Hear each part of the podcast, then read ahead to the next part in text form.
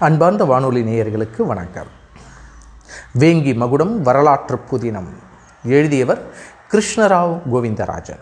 அத்தியாயம் எழுபத்தி ஒன்பது சதயநாள் விழா. விமலாதித்தன் தஞ்சைக்கு புறப்பட்ட இரு தினங்களுக்கு பிறகு காந்தலூர் சாலை முழுவதும் விழா கோலம் பூண்டது. ஆமாம் அன்றுதான் ஐப்பசி திங்கள் சதய நாள். ராஜராஜ சோழ சக்கரவர்த்தியின் பிறந்த நாள். அக்காலத்தில் அரசனுடைய பிறந்தநாள் விழா ஒவ்வொரு ஆண்டிலும் சிறப்பாக கொண்டாடப்பெறும். அப்போது அரசர்கள் மங்கள ஆடை புனைந்து தீமைகள் எதையும் செய்யாமல் கொலை போன்ற தீச்செயல்களை விடுத்து புலவர் முதலிய தக்கார்க்கு வேண்டுவன செய்தல். கோவில்களுக்கு நிலங்களை அளித்தல் இரவலர்களுக்கு பொன்னும் பொருளும் அளித்தல் சிறையில் இருப்போரை விடுதலை செய்தல் போன்ற அறச்செயல்களை செய்வர். சக்கரவர்த்தியின் பிறந்த நாளான சதையனால் சேர நாட்டில் இருக்கும்போது வந்த காரணத்தினால் அவரது மகிழ்ச்சி பல மடங்கானது. முடிசூடிய பின்னர் அவர் செய்த முதல் படையெடுப்பு. வெற்றி வாகை சூடிய மகிழ்ச்சியில் ஆண்டவனுக்கு முதலில் நன்றி கூறுவதற்காக முதலில் கோவிலுக்கு செல்ல வேண்டும் என்று எண்ணினார்.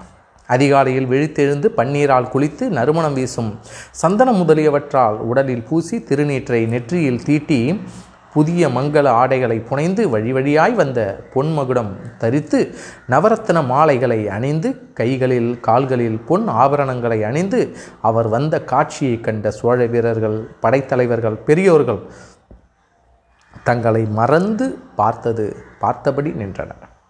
வாழ்த்து கோஷங்களை பழமாக எழுப்பினர். புன்சிரிப்பு சிரித்தபடியே அனைவரது வாழ்த்துக்களையும் பெற்ற சக்கரவர்த்தி அலங்கரிக்கப்பட்ட ரதத்தில் ஏறி காந்தலூர் சாலையில் உள்ள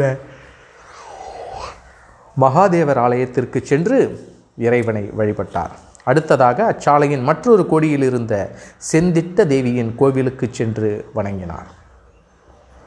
கோவிலில் இருந்து வெளிப்பட்ட சக்கரவர்த்தி அந்த அக்ரஹாரம் வழியே வந்தபோது இருமருங்கிலும் இருந்த வீடுகளில் இருந்து பூமாறி பொழியப்பட்டது. தற்காலத்தில் வள்ளியச்சாலை அக்ரஹாரம் என்றழைக்கப்படும் வீதி தன்னுடைய பழம் பெருமைகளை இன்றளவும் போற்றி பாதுகாத்து வருவதை காணலாம். பாரத தேசத்திலேயே மிக நீண்ட அக்ரஹாரம் என்ற பெருமையுடையது வள்ளியச்சாலை அக்ரஹாரம்.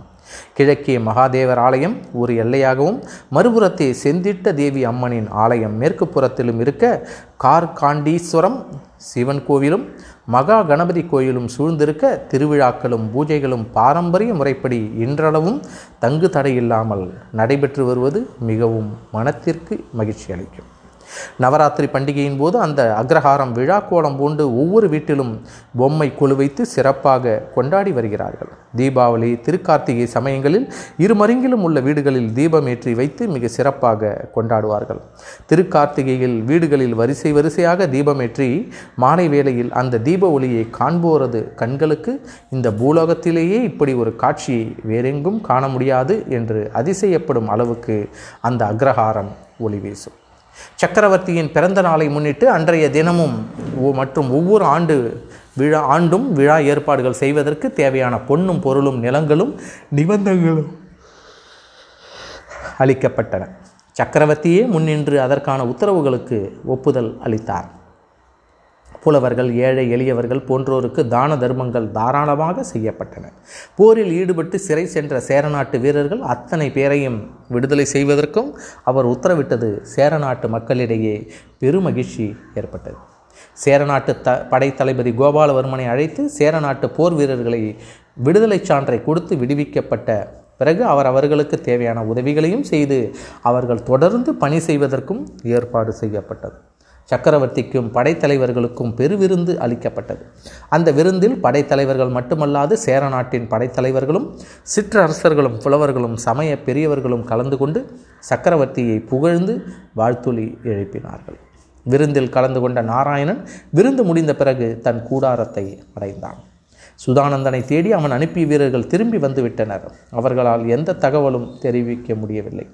சுதானந்தன் எங்கிருக்கிறான் என்ற தகவல் கிடைக்கவில்லை. அவன் அனுப்பிய வீரர்களில் ஒருவன் மட்டும் திரும்பி வரவில்லை. அவன் கொல்ல நாட்டிற்கு செல்லும் பாதையை கண்காணிக்கும் பணியில் நாராயணனின் உத்தரவுப்படி ஈடுபட்டவன்.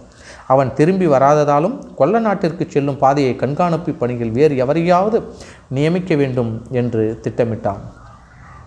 ஒரு சோழர் படைத்தலைவனை அணுகி சில போர் வீரர்களை தன்னுடன் அனுப்புமாறு கேட்டுக்கொண்டான். பிற்பகலில் வீரர்களுடன் கொல்ல நாட்டிற்கு செல்லும் பாதையில் தன் குதிரையை நிதானமாக செலுத்தி கொண்டு போனான். வரியில் ஒரு கிராமத்தானிடம் சுதானந்தனின் அங்க அடையாளங்களை கூறி அவனை பற்றிய தகவல் ஏதாவது கிடைக்கிறதா என்று விசாரித்தான். அந்த கிராமத்தாளுக்கும் ஒன்றும் தெரியவில்லை. ஆனால் அவன் வேறு ஒரு செய்தியை கூறினான். ஐயா நீங்கள் விவரித்தபடி எந்த ஆட்களையும் நான் பார்க்கவில்லை. சில நாட்களுக்கு முன்பு அருகிலுள்ள ஒரு குளத்தில் ஓர் போர் வீரனை போன்ற தோற்றமளித்த ஒரு மனிதனின் உயிரற்ற உடல் மிதந்தது. கிராமத்தார்கள் ஒன்றிணைந்து அந்த உடலை எடுத்து அருகில் புதைத்து விட்டோம் என்றான். அவன் உடைகள் எப்படி இருந்தது என்றான் நாராயணன். ஐயா அவன் சோழ வீரர்கள் உடை அணிவது போல் உடை அணிந்திருந்தான். அவன் உடலில் ஏதாவது காயம் பட்டிருந்ததா தெரியவில்லை ஐயா. அந்த கிராமத்தானுடன் அவன் சுட்டிக்காட்டிய குளத்தை அடைந்தான் நாராயணன். அங்கு வேற ஏதாவது தடயங்கள் கிடைக்குமா? என்று பார்த்தான். பிறகு தோப்பையும் சுற்றுப்புறங்களையும் பார்க்கும்போது குருதி தோய்ந்த ஒரு பாறாங்கல்லை பார்த்தான் நாராயணன். அவன் மனதில் ஒரு எண்ணம் புலப்பட்டது. சுதானந்தன் சில தினங்கள் இந்த தோப்பில் இருந்திருக்கலாம். நம் வீரன் சுதானந்தனை அடையாளம் கண்டு பிடிக்க முற்படும்போது சுதானந்தன் வீரனை தாக்கிவிட்டு அவன் குதிரையையும் பறித்து கொண்டு ஓடிவிட்டிருப்பான். அநேகமாக கொல்ல நாட்டிற்கு சென்றிருக்கலாம் என எண்ணினான் நாராயணன். தன்னுடன் வந்த வீரர்களை கொல்லநாடு வரை சென்று சுதானந்தன் இருக்கும் இடத்தை கண்டுபிடிக்குமாறு கூறிவிட்டு மறுபடியும் அவன் காந்தலூர் சாலைக்கருகே உள்ள தனது கூடாரத்தை அடைந்தான். அன்று இரவு நேரத்தில் நாராயணனை தேடிக்கொண்டு மதுரையிலிருந்து ஒற்றற்படையை சேர்ந்தவன் வந்து சேர்ந்தான். அவன் நாராயணனிடம் ஒரு செய்தியை கூறினான்.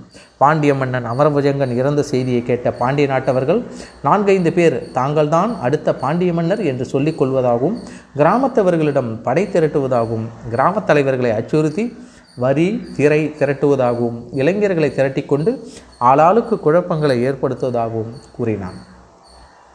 இந்த செய்தி உண்மையிலேயே தீவிரமானதுதான். சக்கரவர்த்தியிடம் கூறிவிட வேண்டியதுதான். நாளைய தினம் சமயம் பார்த்து இந்த விவரத்தை தெரிவிக்க வேண்டும் என்று நினைத்தான். இளவரசர் ராஜேந்திர சோழனிடம் சுதானந்தன் கொல்ல நாட்டில் இருப்பதற்கான வாய்ப்பு இருப்பதாகவும் கூற வேண்டும் என்று எண்ணினான் நாராயணன்.